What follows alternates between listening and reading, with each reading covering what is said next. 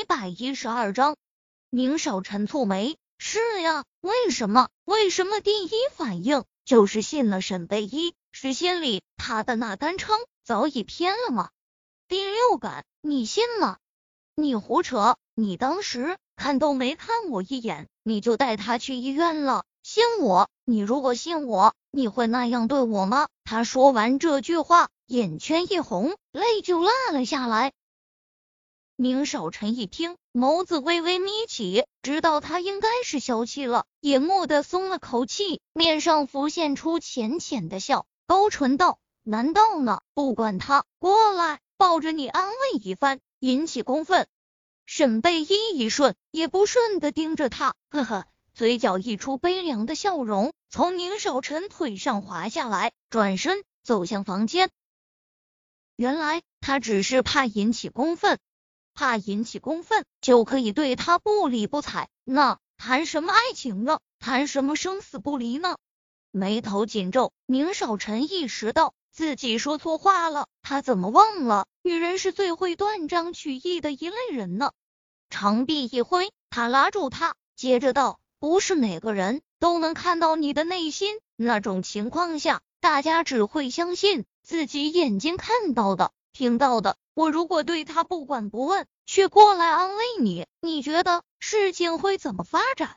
没有再说话，沈贝一蹙起眉头，低着头，视线微微垂落，半晌后，似是明白了什么，诧异的侧头看着面前的男人，一时百感交集。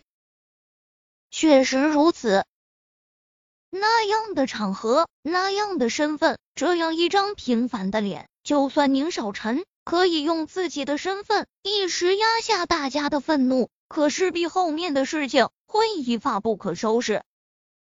大家眼里看到的就是他一个保姆刺伤了女主人，却被男主人维护，那就算事实并非他的错，他他也说不清了。想明白这点，沈贝依的心底似是被投下了石头，掀起巨涛骇浪。如果之前对这个男人只是心动，只是喜欢，这一刻他觉得自己真的是爱上了。相遇几个月，他却可以在这人命关天的时刻无条件的信了他，设身处地的为他着想。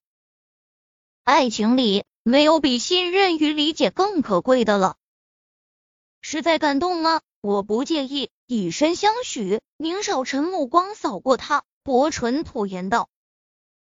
眉宇深沉，他喉结上下滚动，不着痕迹地握住他的手。沈贝一心一瞬间就温暖了起来，悲凉不在。他没事吧？虽然觉得此刻自己再去关心那个女人有些太过圣母了，但此刻此时他不想再去计较宁少臣为何选择了相信他，这个男人此刻会在他身边，就已经足以说明了一切，所以对高文前一刻的怨恨也消减了许多。宁少臣注视着面前的女人，或许这就是他会爱上她，会无条件相信她的原因所在吧。她的善良是在眼神里，一眼就可以看出真假。胳膊缝了十几针，顿了下，宁少臣又继续道：贝依，他这么做都是因为我，所以这事至此为止，可好？他磁性的嗓音传到了耳畔，缠住他腰间的手紧了紧。沈贝依愣了下，不由自主的目光回转，瞪了他一眼，说了半天，感情是为他说好话才来的。宁少臣抬起一只手，在他脸颊上轻轻捏了下，而后低声音道：你个没良心的！怕你乱生气，我一路红灯闯过来的。沈贝依皱了皱眉头，嘴角勾起了好看的弧度，往宁少臣怀里钻了钻，小手在他胸口画着圈圈。宁少臣，如果你今晚不来找我，明天我肯定让你再也找不到了。因为这之前，他真的很伤心，很失望，